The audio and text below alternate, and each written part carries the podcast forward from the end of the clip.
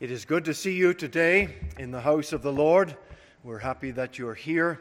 And uh, some of you are a little bit soggy, and that's understandable as the rain's coming down. But we're happy that you're here in the presence of the Lord, and we want to rejoice and give praise to his name. So we're going to start with singing Psalm 100. Psalm 100 All people that on earth do dwell, sing to the Lord with cheerful voice. And so, never mind the weather outside or any other issue that may be plaguing your mind, put those things aside and let us come with a joyful heart, for God has blessed us with blessings innumerable, and He has given to us a place to be seated in glory. If you're in Christ, you know Him as your own, well, then you can have a great cause to be thankful and to rejoice today. Let's stand, please, as we worship.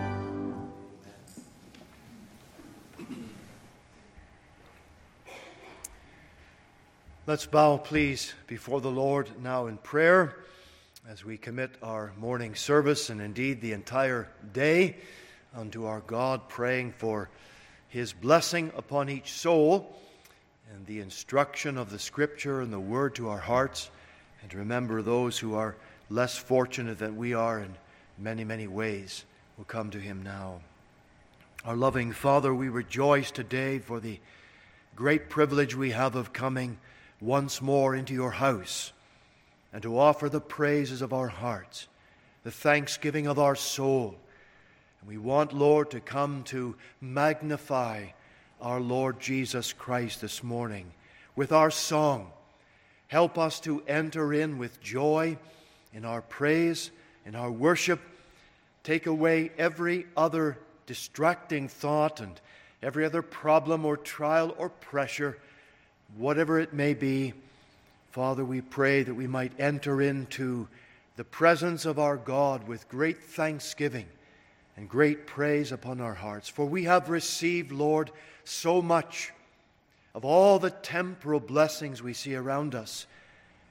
But Lord, the far greater blessing is that our sins have been washed away. We have a home in glory. We are at peace with our Father in heaven. And Lord, I pray that today we will stand into and possess the possessions that belong to us in and through Christ Jesus. We know, Lord, that outside of Him we are nothing and we have nothing. And I pray that we will never let a day go past, Father, that we will not give thanks for so great salvation. We will never count these things as light or just we take them for granted. But rather, we'll be filled with joy in the Holy Spirit each and every day. Father, we pray for those today who are grieving the loss of loved ones. We pray for Juanita today that you would comfort her heart in the loss of her dear husband. We ask, dear Father, to remember those who are sick and unable to be in the presence uh, with us today. Remember uh, Brother Bodner in hospital. Remember my mum in hospital at this time and others who need an immediate touch upon their bodies. We're thankful for answers to prayer. We're thankful for the evidence of measures of improvement of health and stability in the lives of others. But, oh God, we just commit all of our brothers and sisters, our family members, into your hands. Grant to us household salvation, we pray, and bless each family connected here today, and those watching online too, unable to be out, perhaps watching from a distance. Encourage them in their souls.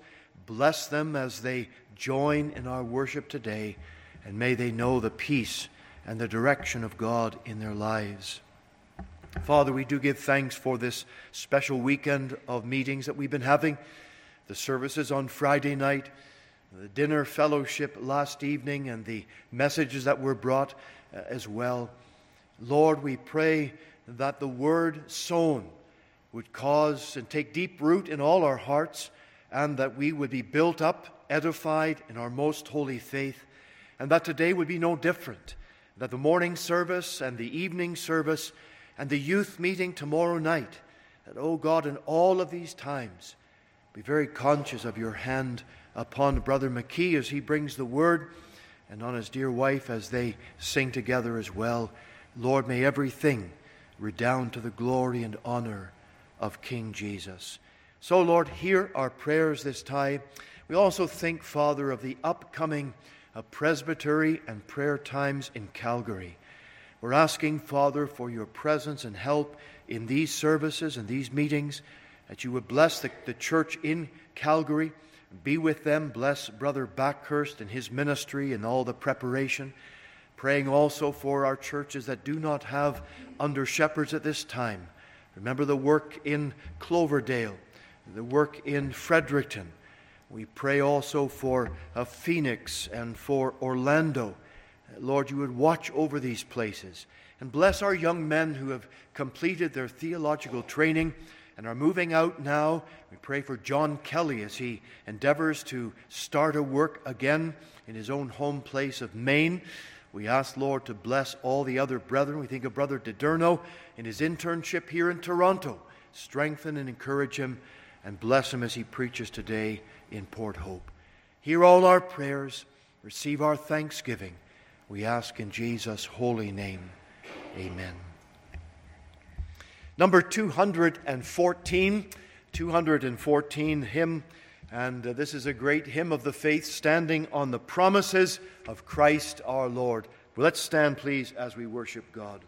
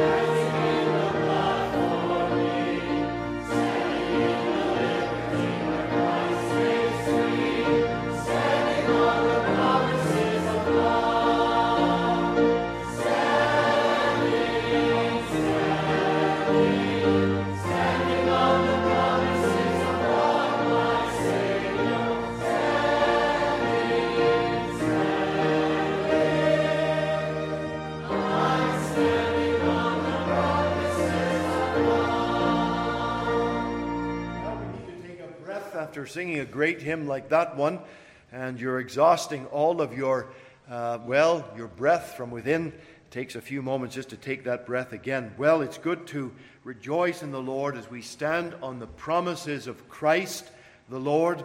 We are bound to Him eternally by love's strong cord, overcoming daily by the Spirit's sword. And the truth is that, brothers and sisters, we cannot go forward and stand against the devil and all the temptations he brings against the forces of evil. We do not do this by our own, uh, our own power, but we stand by the strength of the Holy Spirit who lives within us.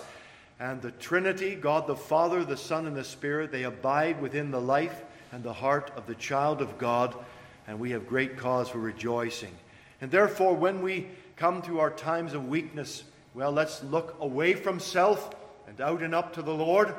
And when we do that, we can be sure and certain that He is standing by our side. Let's sing these two final verses.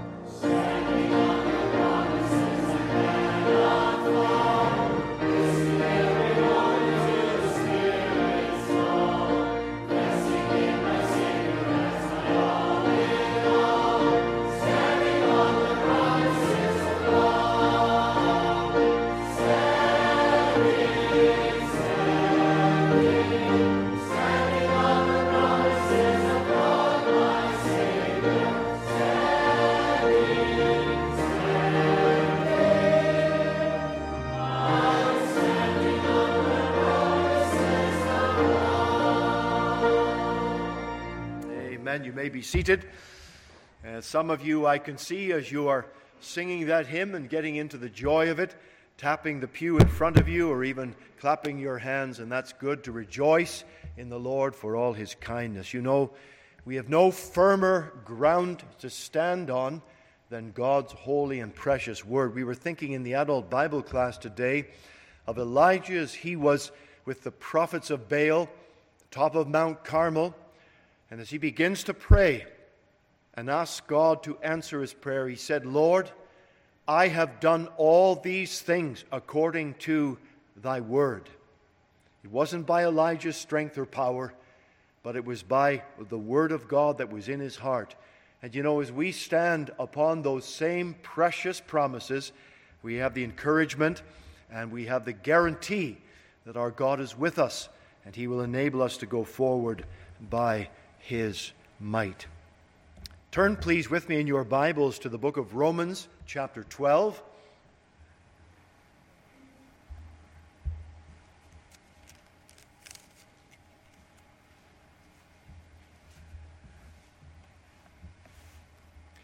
Book of Romans, chapter 12.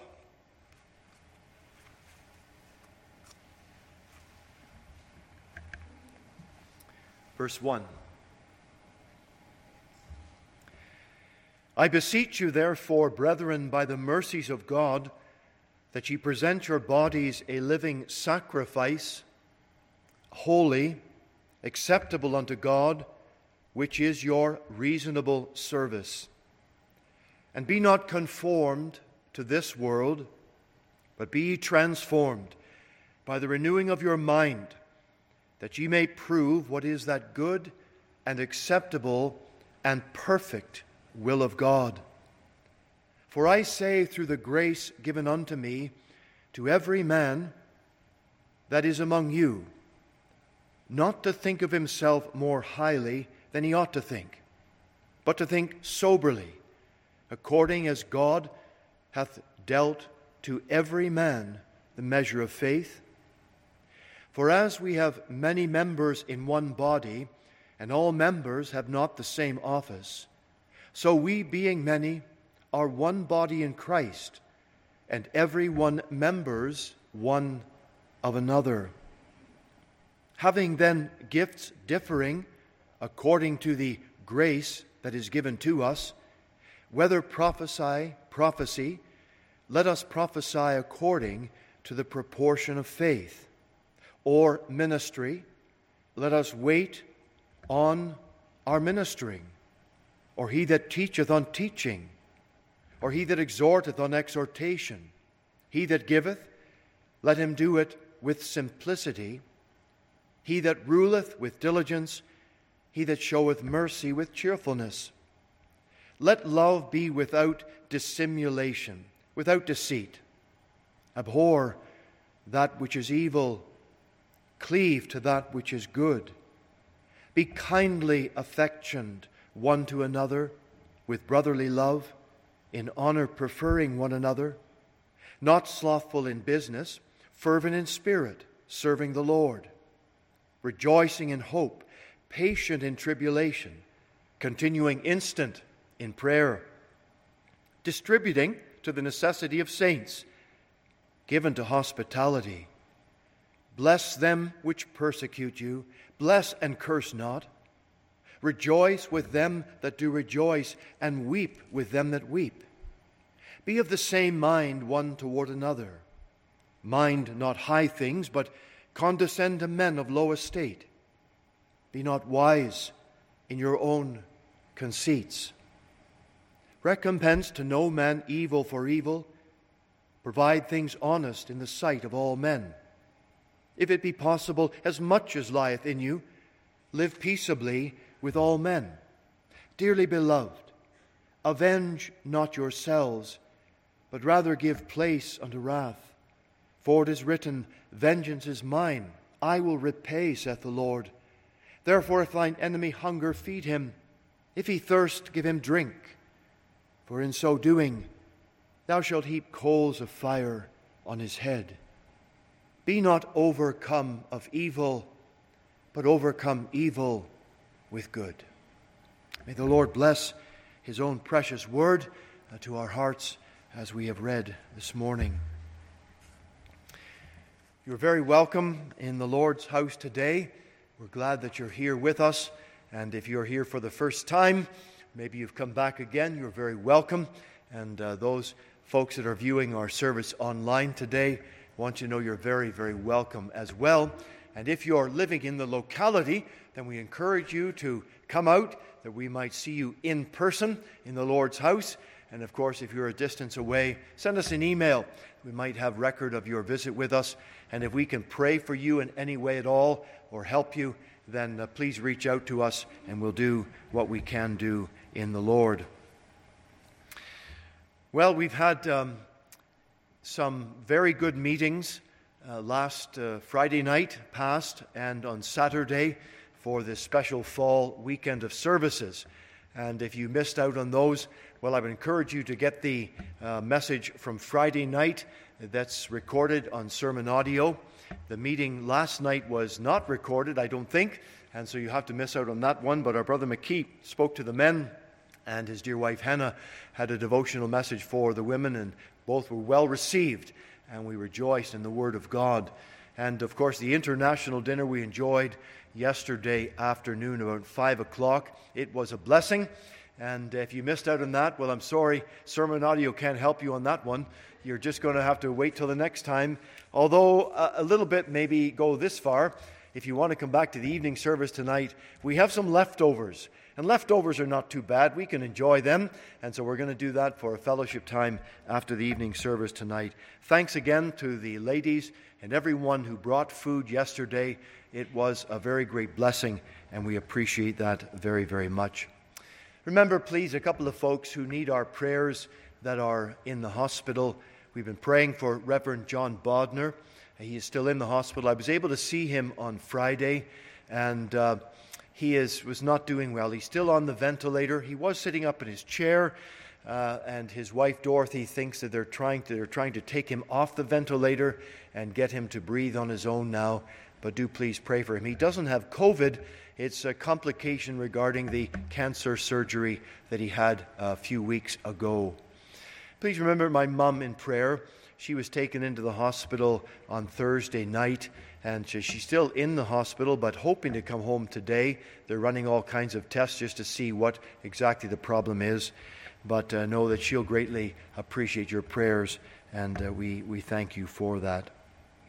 Want to express our condolences to, well, the Illigan family, and I, I know that some of you folks who have come more recently to the church, since COVID even, will not even know who that is. But it's an elderly couple, uh, Juanita and uh, Cilio, and they came to the services. Oh, they've been attending quite regularly, but then when COVID shut everything down, an elderly couple.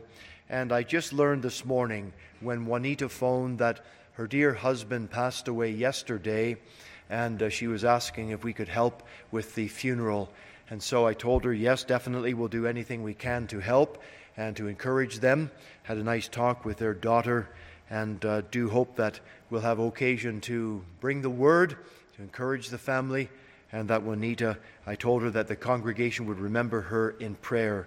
So that's Juanita Illigan, uh, so for your consideration. Please remember the services today. Our pre-service prayer time will be at 5:50 p.m. We're making a change of location. Instead of being downstairs, we're moving back to the fellowship room, which is outside on your right in the hallway, and uh, come there in 5:50 and we will seek the Lord for the evening service, which will be at 6:30 and our brother McKee will be back to bring the word again. I'll give a little word of introduction to him before he and his wife come to sing for us, minister in song shortly. Don't forget, please, as I mentioned, the fellowship after tonight, and then the service tomorrow evening for our youth and young adults at 7 p.m. here in the church. And I want to encourage every young person making your effort to come out. This meeting is for you. And so uh, be sure that you're there in good time. I almost forgot to mention that tonight in the evening service, the youth choir will be singing, taking part in the meeting, and we're looking forward to that as well in the, your evening service tonight. So don't forget Monday. And then Wednesday evening, our Bible study and prayer time will be at 7:30, God willing. I'd appreciate your prayers on Thursday of this week. I'll be flying out to Cloverdale, British Columbia to be with that congregation there that you know I'm the interim pastor for, uh, for a service, and uh, looking forward to that time with that congregation. Do pray for them. And then also be heading on Monday, flying back to Calgary for our ministers' presbytery and prayer times, and that will run from Monday to Friday. It's going to be somewhat limited because uh, some of our American brethren were not able to travel into Canada because of the restrictions. And uh, we just learned, of course, that those restrictions will be lifted as of the end of September, but I think it's a bit late for them to make their flight arrangements at this time. So it's going to be our Canadian men mostly, and uh, some of the, of the American brethren. But we always pray that these times when you think maybe not too many are going to show up, we don't know what kind of a service it will be or a time, those often turn to be some of the most blessed times. The other men will be joining us on Zoom who cannot be there in person. but we'll greatly appreciate your prayers. And Brother Backhurst has asked me to speak in the morning service in Calgary on October the 9th, and then I have to also speak at the minister's prayer time on the Friday morning of that. So appreciate greatly your intercession for us, for all the men, that we will know God's hand upon us and his blessing. Let's sing again, please, to the Lord's praise, number 712. 712, and this is a a hymn for the boys and girls. So we want everyone to be singing out the very best you can. Jesus is our shepherd. Remain seated, please, while we sing.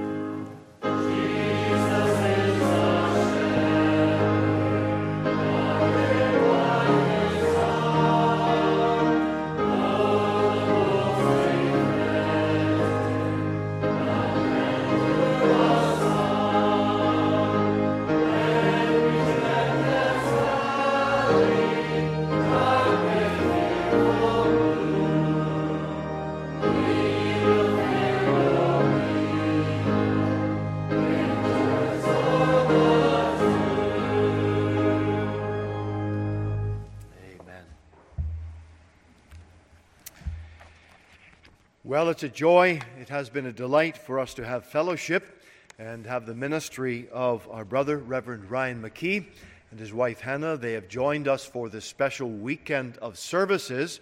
Uh, they were here last year for a Reformation service at the end of October, and uh, he is the minister of the Magherafelt Free Presbyterian Church. Well, the name is Calvary Free Presbyterian Church, it's in that town, and uh, we rejoice with the ministry that God has given to his servant there in that place.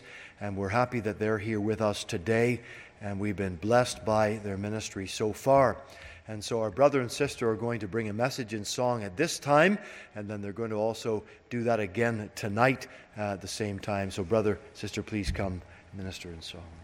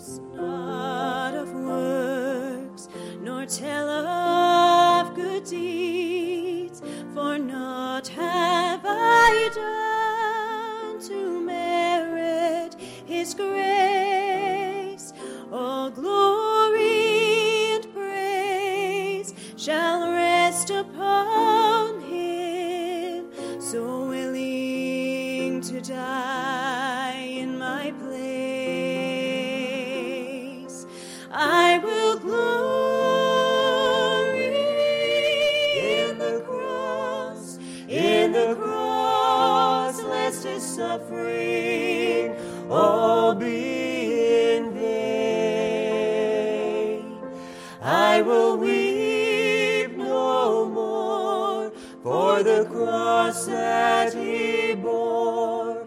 I will glory in the cross.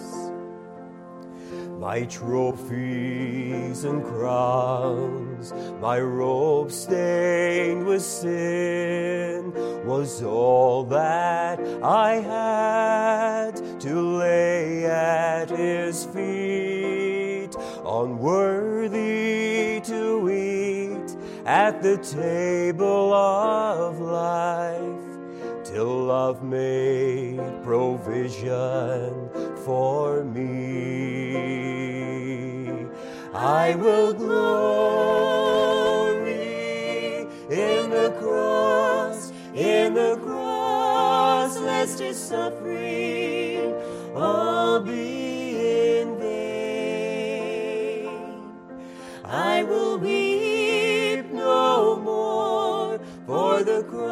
that he bore. I will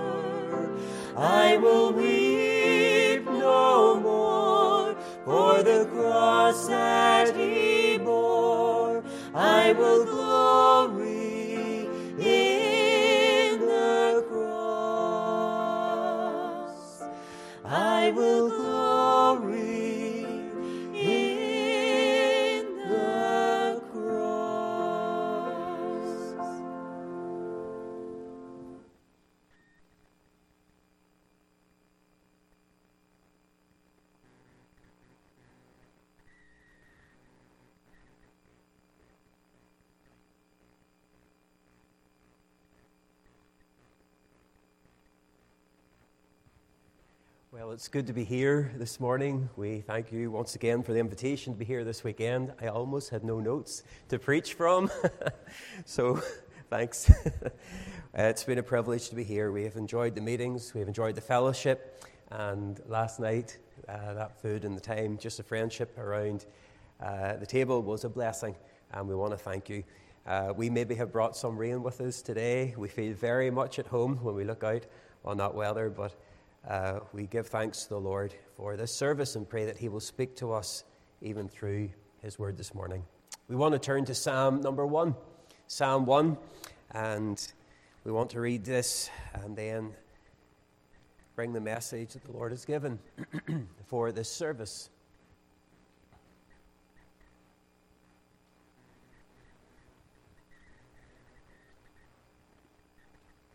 Psalm number one, and commencing to read at verse number one. Blessed is the man that walketh not in the counsel of the ungodly, nor standeth in the way of sinners, nor sitteth in the seat of the scornful. But his delight is in the law of the Lord, and in his law doth he meditate day and night. And he shall be like a tree planted by the rivers of water, that bringeth forth his fruit in his season. His leaf also shall not wither, and whatsoever he doeth shall prosper. The ungodly are not so, but are like the chaff which the wind driveth away. Therefore, the ungodly shall not stand in the judgment, nor sinners in the congregation of the righteous. For the Lord knoweth the way of the righteous, but the way of the ungodly shall perish. Amen. Let's just unite our hearts together in prayer. our loving Heavenly Father, we thank Thee and we praise Thee for the privilege of once again being in the house of the Lord. We rejoice in the hymns that we have sung this morning. We thank Thee for that 100th psalm that tells us to enter into His gates with thanksgiving and into His courts with praise. We thank you for the note of praise there's been in this meeting today and for how our hearts have been pointed already towards true worship for what the Lord has done for us. And as we come to the Word of God, we realize that the preaching of the Word and the hearing of the Word and our response to the Word is also an act of worship. And we pray, Lord, that we will be found faithful before Thee this morning, both in the preaching, in the hearing, and in the responding to the Word of God. Lord, may you close out all thoughts that are not convenient for this moment.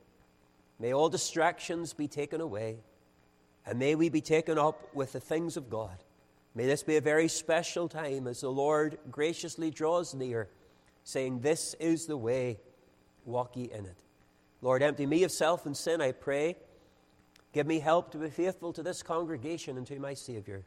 For in Jesus' name I ask these things and for his glory alone.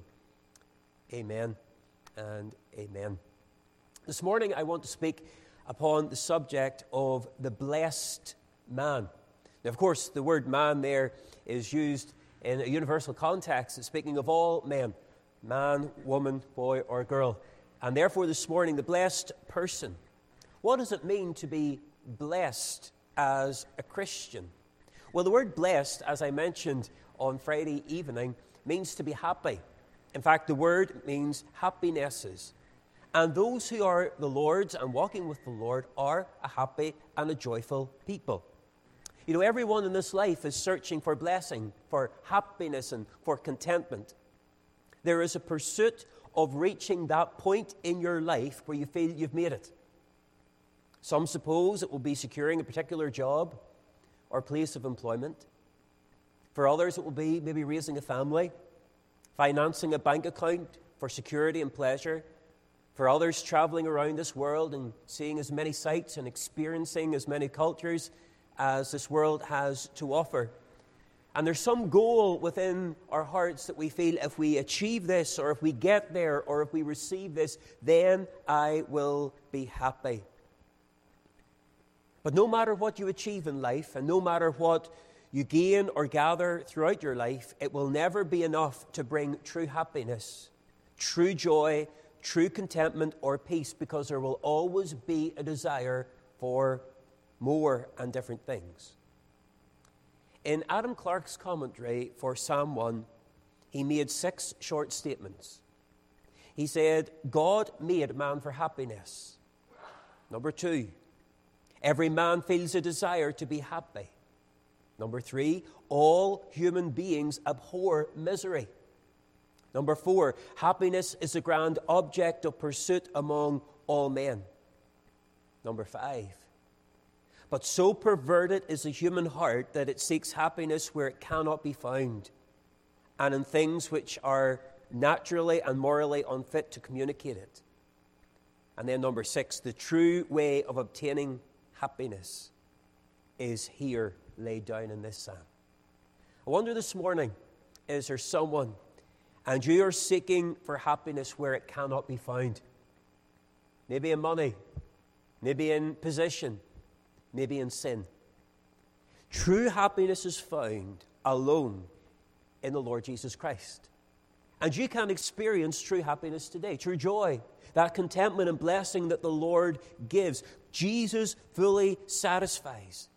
And that satisfaction and joy is known whenever we know the burden of sin lifted, the guilt and the shame of sin cleansed away by the blood of the Lord Jesus Christ. When we start to live as a spiritual being, born again of the Spirit of God, living for the things that this world cannot offer, living for heaven and God's glory. Those who are saved and serving are satisfied in him. Oh, yes, we will desire more holiness and will desire a greater zeal and more fruit for our labor and endeavors.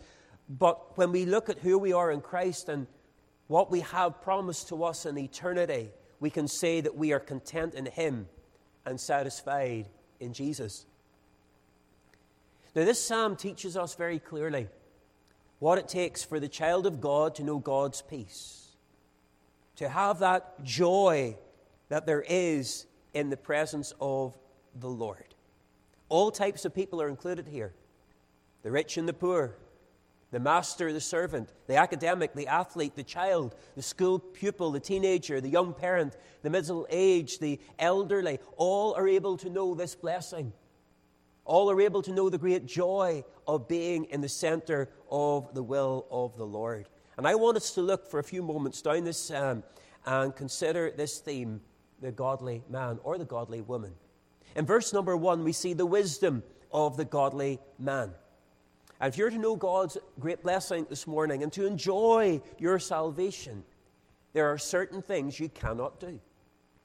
Look what it says Blessed is the man that walketh not in the counsel of the ungodly, nor standeth in the way of sinners, nor sitteth in the seat of the scornful. This is God's wisdom given to us this morning. The wisdom of God that leads us in the right way. The first thing it tells us not to do, we are to not walk in the counsel of the ungodly. Now, the word walk, of course, is figurative of our journey through life, it denotes our way of life. Now, I want to say at the very outset this is not saying that you're to have no contact with unsaved people. Scripture doesn't teach that. We're in the world, we're not of it. We are to share the gospel with all in our lives. However, it is speaking about walking in the counsel of the ungodly. And the word counsel comes from a word meaning advice. And your advice in your walk of life should be taken from the Word of God. In other words, you're not to be walking in step with the advice of ungodly people. The word ungodly, it means to be wrong, uh, to be a bad person. It's at times translated to be condemned, guilty, or wicked. Therefore, it's speaking of one who is not saved. Someone who does not know the Lord Jesus Christ as their Savior. Therefore, they do not have the correct focus in life, and they are unable to give profitable advice on how a Christian is to live before the Lord in a godly manner. You see, in Psalm 15, verse 1 and 2, the question is asked Lord, who shall abide in thy tabernacle? Or who shall dwell in thy holy hill? He that walketh uprightly and worketh righteousness and speaketh the truth in his heart. And those three things are required of God's people. We are to live in such a manner. That is not the way that the world lives today. They do not work righteousness, they do not always speak the truth. They do what they need to get by. And therefore, we are not to live our lives according to the counsel of the unsaved of this world. Now, there's much advice given in this world. There's advice on how to raise your children, on how to have a good marriage, on how to succeed in life. But we are not to go to the world to find out how to achieve in life or how to be blessed in life. As God's people, we are to go to the Lord, the giver of life, the one who has created us, the one who has a purpose for us, the one who desires to bless us as we walk with Him. And some people are living their lives by the standard of the world. And when we talk about the world, we're talking about its system, about its plans, its purposes. The world is not living toward God. This world does not encourage the child of God in its walk with the Lord. And therefore, we are not to live our lives by the standards of this world. Just because something is acceptable in the world does not mean it's right before God. Just because something is in law and passed in law as legal in this world does not mean it is right before God. We have a higher authority, a higher throne, and we must live by His word. Then it says we are not to stand in the way of sinners. Now, the word stand, of course, it means to stop walking, to abide for a while to tarry. And the word way, it means a road. In other words, we are not to, once again, be in the way that the ungodly are living. We are not to live in the same way. It ought to be that when people look at our lives, we are different from the world. We are not grouped in with all those who are unsaved, but we are different. We stand out. We are lights in the darkness. And then it says we're not to sit in the seat of the scornful. Now, the word sit is a very interesting word because, unlike standing, the word means to sit down with the intention of staying a while. This very word is translated in different parts of Scripture as dwell, remain, endure, and it also can mean to marry. So the thought here is someone who is building their lives around the counsel of ungodly men. They've thrown in their lot, as it were, with the sinner. And that's the standard by which they are living their lives. Notice what it says it says, not to sit in the seat of the scornful. The word scornful, it means those who scorn, or those who make a mocker, mockery, or those who have derision against someone. And of course, in this context, is against the Lord. And those who mock the Lord, and those who deride the Lord, and those who are against the Lord should not be the people from whom we are receiving spiritual instruction on how to live our lives. Do you notice the slowing down in this verse? You see, it says, Blessed is the man that walketh not, nor standeth, nor sitteth. What does the Bible tell us that we should be doing as God's people? We should be going forward.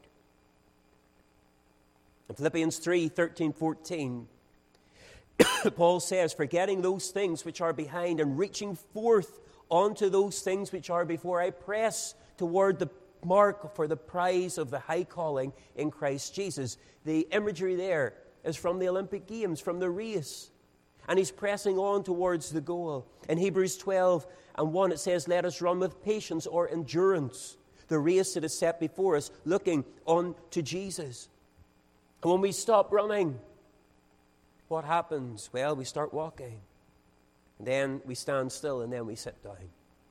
Are you running today? Are you running for the Lord? Are you running toward the prize?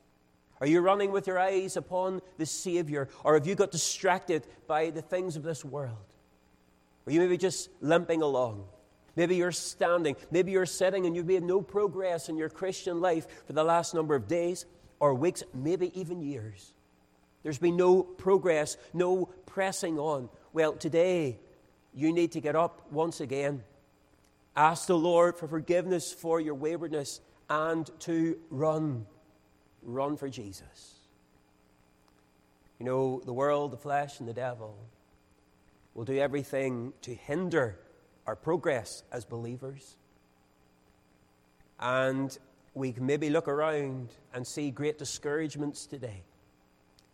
But if our eyes are on the Lord, and as we sang just a few moments ago, standing upon the promises of His Word, we can do all things through Christ, which strengtheneth us. Is it possible for a Christian really to live in a godly manner, in a way that brings glory to God?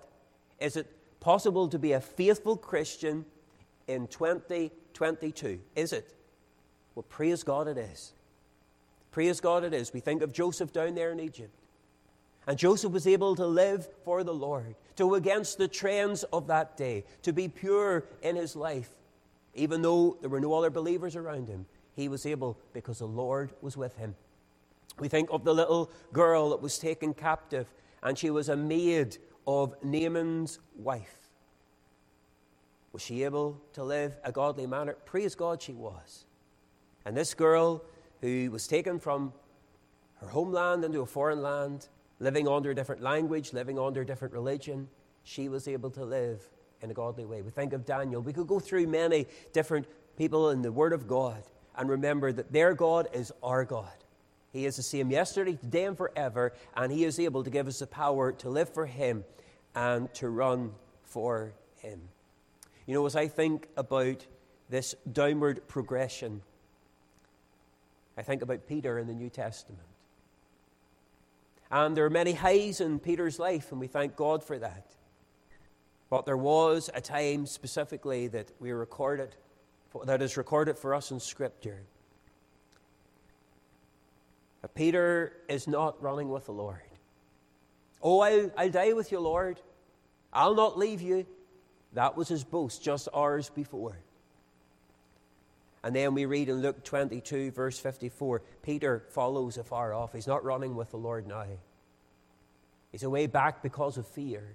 He doesn't want to be seen. And then we read in Luke 22, verse 55, Peter sat down among them. Who's the them? That was the people in the Roman palace, those who had no love for the Lord. And he sat down, and not only did he sit down, he began to be like them. Mark chapter 14, we read that he began to curse and he began to swear in denial of being a disciple. How quickly one sin leads to another. How quickly one sin can start a knock on effect that leads us to be found in open rebellion to God. And this is why we are to be wise. Don't be satisfied just walking with the Lord, but run for Him. Don't be content looking to the world for advice and guidance, but look to the Lord. It's the little things in our lives where sin often gets a foothold. Oh, we're not going to go out today to commit adultery. We're not going to go out today to murder someone. Oh, but the little things start in our lives. We don't see them maybe as particularly important and we overlook them, but they grow and they grow and they develop and their consequences.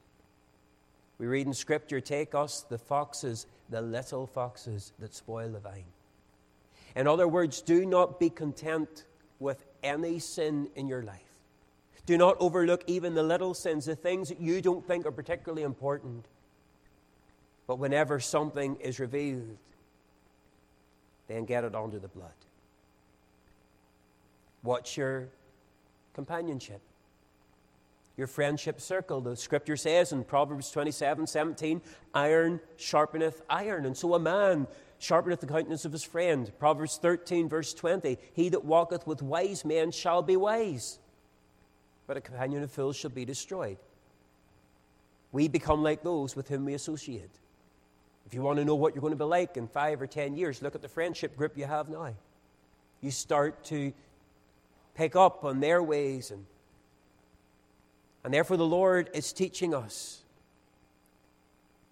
that we are to be careful and wise in our walk with Him. Verse number two, we read about the practice of the godly man. But his delight is in the law of the Lord, and in his law doth he meditate day and night. Of course, the law of the Lord is a scripture. And there's one theme in scripture it's about the redemptive work of the Lord Jesus Christ. It's God's revelation of himself to man. And therefore, if someone is continually reading the scriptures day and night, then they will continually see Christ because he's in the scripture from Genesis right through to Revelation. It's all about him. And therefore, it is those who are walking in the Word of God will be found running for Christ. I wonder have you opened the Bible today before you came to church? Did you have a time where you read God's Word to see what He would say to you before you even came to this service today? I trust that's a daily thing. It's important to do it. Some people don't open the Word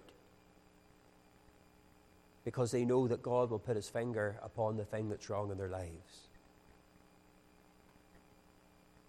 Some people don't want to read because they know God will highlight their sin.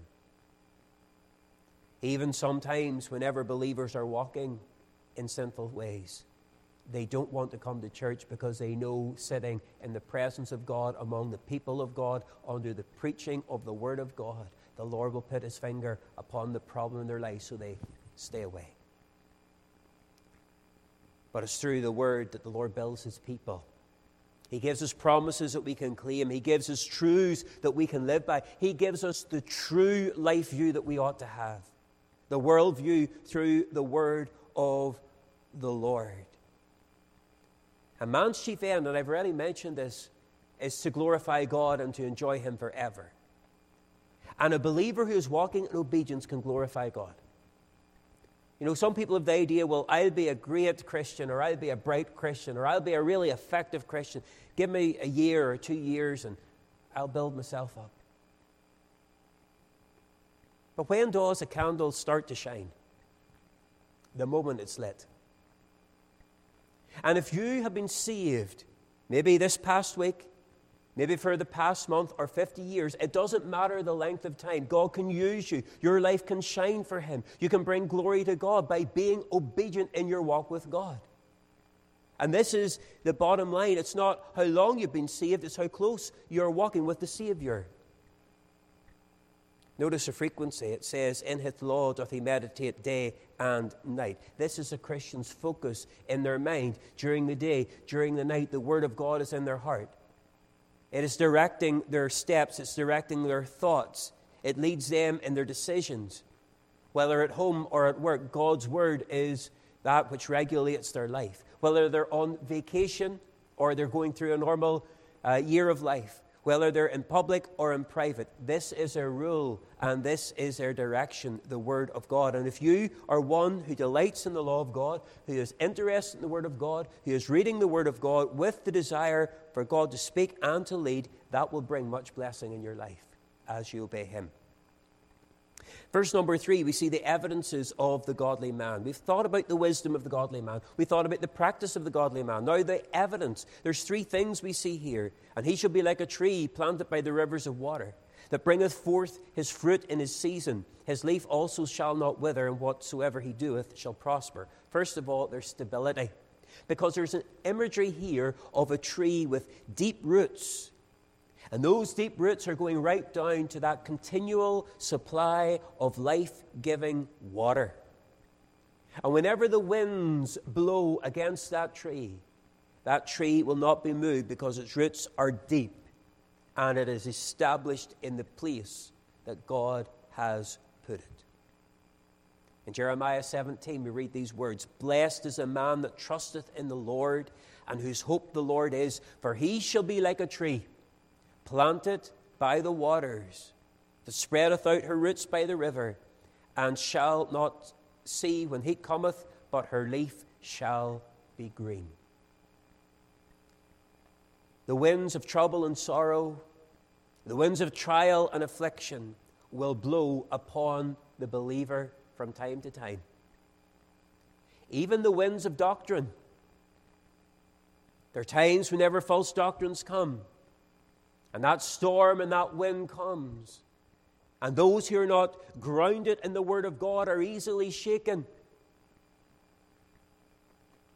We've heard of people who have, la- who have left faithful, Bible teaching churches to go to places that have been started up by some individual who has some idea or maybe some uh, personality that they're following and they just think it's wonderful but they're not teaching the truth of the Scripture. And they're embracing the false doctrine. They're embracing that which is not biblical. Why? Because they have not been established and grounded in the Word of the Lord. Oh, how important it is to be in the Word of God that we will not be easily moved, fixed upon His Word, and we will know the truth. Not only is there stability here, there's fruitfulness he will bring forth his fruit in his season. I'm, thought, I'm mindful of the words of John 15 5. I am the vine, said the Lord Jesus Christ. Ye are the branches. He that abideth in me and I in him, the same bringeth forth much fruit, for without me ye can do nothing. Now, what do we mean by the word fruit? What type of fruit is brought forth in our lives? Well, I believe there are two types of fruit. First of all, there is the fruit of the Spirit in Galatians chapter 5. And if there's something, uh, if you have need help and direction in your prayer life or what to pray for the Lord to bless you with, go to Galatians chapter 5 and read through the fruit of the Spirit. And pray that these things would be seen in your life as you follow the Lord, as you obey the Lord, as you allow the Spirit to have control in your lives. But there's also fruit of our labors, seeing souls saved. And every single person can be a fruit bearing Christian and a Christian that sees fruit won for the Lord Jesus Christ. You say, well, preacher, I can't stand at the front of a meeting and preach. I haven't got a Sunday school class. I'm not very good at speaking. But you can pray. You can pray and labor for your family, for your friends, for the unsaved in this church, that the Lord will come and the Lord will convert them by His Holy Spirit through the preaching of the Word of God. So you can be one who comes bringing lots of fruit because you have been part of the work of evangelism. You can give out a gospel tract. You can invite someone to the house of God, to the gospel service that we will be preaching tonight. You can invite someone out who has not been saved to hear how they can be saved through the Lord Jesus Christ. So there's stability in the life of a godly man. There is fruitfulness in the life of a godly man. By their fruits ye shall know them. And there ought to be fruit always in our life. But there's also prosperity. There's prosperity. It says, Whatsoever, verse 3, he doeth shall prosper. Now, some people take that little line, whatsoever he doeth shall prosper. Think, oh, this is great. Whatever I do is going to be great. It's going to be prosperous. But they don't take the other two and a half verses that come before it. You cannot just lift out little lines of scripture and build some teaching around them. You have to take it within its context. The prosperity is for the one who's not walking with the counsel of the ungodly, who's not standing in the way of sinners, who's not sit- sitting in the seat of the scornful, but one who is living by the Word of God in obedience to the Word of God day and night. It's their guiding principle. You will be prosperous. Now, that prosperity does not speak about material things. That's not what it's talking about, although the Lord may bless you materially. But that's not the prosperity we're talking about. We're talking about spiritual prosperity. There'll be peace within your life, there'll be joy within your soul, there'll be strength as you serve the Lord, there'll be direction in your life. There'll be that contentment that you're where the Lord wants you to be. All of these things are for those who are walking with the Lord. There are people today, and they have billions of dollars but they can't get a night's sleep. There's no peace, there's no contentment, there's just no satisfaction at all. And yet, there's many of God's people mightn't have very much in this world financially or physically, but they sleep soundly, they live joyfully, they're blessed. Why? Because they're walking with the Lord. Verses 4 to 6, and in this final thought, we're almost through. In verses 4 to 6, we have the contrast with the ungodly man, the contrast with the, uns- with the sinner. Notice it says, The ungodly are not so, but are like the chaff which the wind driveth away. We see there, first of all, that the godly and the ungodly are contrasted in life. The godly are stable in life, they're prosperous in life. They have a purpose. They are following the Lord. But the ungodly are not so. They're like the chaff which the wind driveth away. So instead of stability in the life of an uh, a sinner, there is instability. There's instability. Oh, yes, their times they're happy, their times they're sad. But there is instability in life. There is no fixed purpose in the Savior in their life. Instead of fruitfulness, there's emptiness. They've nothing to offer God. Instead of prosperity, there is loss because anything that they do receive cannot go into eternity. And there are people today and they're building up masses of things for themselves. They've houses full of things, cars in the driveway, money in the bank, but they have to leave it all behind and go into eternity to meet the Lord. And in life, they may have much of the things of this life. But they have nothing that really matters. Nothing that is eternal. Nothing that they can take with them when they go into eternity. Don't tell me how blessed you are by what you have right now. But tell me how blessed you are by what you know awaits for you in eternity. Verse number five the judgment.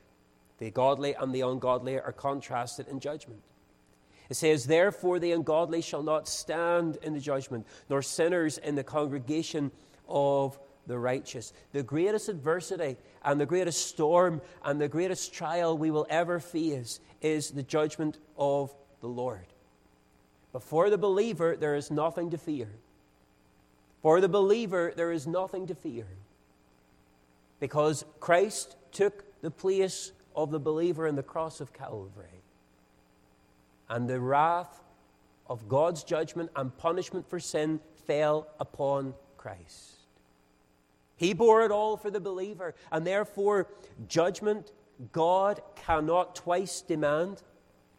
First at my bleeding surety's hand, and then again at mine. So, therefore, being in Christ, we are safe and secure in the judgment. We praise God for that. We have nothing to fear as we stand before God. Oh, yes, we want to come with our sheaves, we want to come with our fruit, we want to come bringing others along with us. But as we face God, there is nothing for us to fear because we have been reconciled to God through the blood of the cross. Notice it says, Sinners shall not stand in the congregation of the righteous. There'll be a great division on that day. It won't be Protestant and Catholic. It won't be by nationality. It won't be Free Presbyterians and those who are not Free Presbyterians. But it'll be those who are the sinners, born in sin, lived in sin, died in sin without God. And those who are saved, secure in Christ. The saved and the lost. I wonder which one are you? Which one are you? Because it says in the final verse, For the Lord knoweth the way of the righteous. The Lord knows what lies ahead for us. And even as we go into eternity, the Lord knows what lies ahead. We have a lovely glimpse there in Revelation chapter 21. God shall wipe away all tears from their eyes. For a few moments, we get to see through the veil into heaven, that place where there's no more sickness, there's sorrow, there's death, there's pain, no more sin. And the more we hear about it, the more we realize that is home. But while the righteous prosper at the end of the way eternally, the way of the ungodly shall perish. The way of the ungodly shall perish. I want to encourage you, if you're saved this morning, that God knows the way that you take. He knows the path that He has planned for you, and not only does He know, but He has provided for every step of the way. Whatever you face today, maybe you feel it's a trial, maybe you feel lonely, maybe you feel you can't make it through. The Lord not only knows about where you are, but in that knowledge has provided everything that you need for right now to bring you safely through. Maybe you're sitting in God's house today and you're anxious about tomorrow. Maybe you're anxious about next month or next year. There's a storehouse full of blessing for the people of God. And He is a God that giveth over and over and over again. I'm glad God knows the way. I'm glad God knows the plan He has for each of us. And if we follow Him, how blessed we will be. Heard of a missionary was over in Africa in the 1950s and was so discouraged. Ready to come home. In fact, they had written the letter of resignation to come home. Going to send it to the mission board and come back and try and either get some ministry at home or go into different work. They received a package, and in that package there was a record. And on that record was a hymn He giveth more grace when the burdens grow greater. It's written by a lady who wanted to be a missionary, a lovely, godly lady, but very young in life. Because of severe arthritis and other health problems, she wasn't able to go to the mission field. The Lord used that lady, Annie Johnson Flint, to be a missionary in another way. She didn't leave her home, but she started to write poems, and some of them were set to music, and they became hymns that are well known. She couldn't even use her fingers in the typewriter, so uh, deformed were her hands, and she had to use her knuckles to press out each letter, but the Lord used it. And the missionary put that hymn on, or the, the record into his uh, record player, and he put the needle down and he started to play the album. And as it came to that song, He giveth more grace when the burdens grow greater, we know what the end of the chorus says. For out of his infinite riches in Jesus, he giveth and giveth and giveth again. And as sometimes happens on the record player, the needle got stuck. And the man got up to, to lift it because it kept skipping. And as he was walking across the record player, all he heard were the words, He giveth and giveth and giveth and giveth and giveth and giveth. And by the time he got to the record player and lifted the needle, the Lord had melted his heart. He realized he was trying in his own strength to do what God wanted him to do, rather than going to the one who knew the way, who had sent him there, and to ask him for what he needed. And he got down on his knees. He asked the Lord to forgive him. He ripped up the letter of resignation and stayed there for another 30 years and saw many people won for the Lord. You see, the Lord knows where you are today. Don't feel, dear believer, that you have to be stronger, that you have to be better, that you have to try and get through these things. No, you have to commit yourself to the Lord, and He will bring you through. But the way of the ungodly shall perish. You're living without Christ. And if you do not turn from your sin and trust in our Savior, you will die without Christ. And then you will be in eternity without Christ. Hell, without any hope, without any gospel, without any opportunity, without any end. As you sit in God's house this morning, let me ask you this question Are you ready to meet God? Are you really blessed today? Because you can say, There's a moment in my life. I turn from my sin. I trusted in the finished work of Christ. I asked the Lord to save me. And I sit here as a child of God, closer to eternity, heaven, and home than I've ever been before. And for me, no matter what happens, it is well with my soul. Are you sitting here telling me I'm a sinner? Just the way I was born. I've never sought the Lord, and I'm on my way to a lost eternity. I'm closer to hell than I've ever been before. Well, then I beg you and I urge you, turn from your sin. Call upon the Savior who is able to save Call upon the one of whom it is written, For whosoever shall call upon the name of the Lord shall be saved. He is ready. He is able to save those who will come and those who will call. And then you'll be able to say with Psalm 48 14, This God is our God forever and ever, and He will be our guide even unto death. Is that your testimony today? I trust and I pray that before you leave this service, if you've come in without Christ, that you will seek Him while He may be found. Call upon Him while He is near.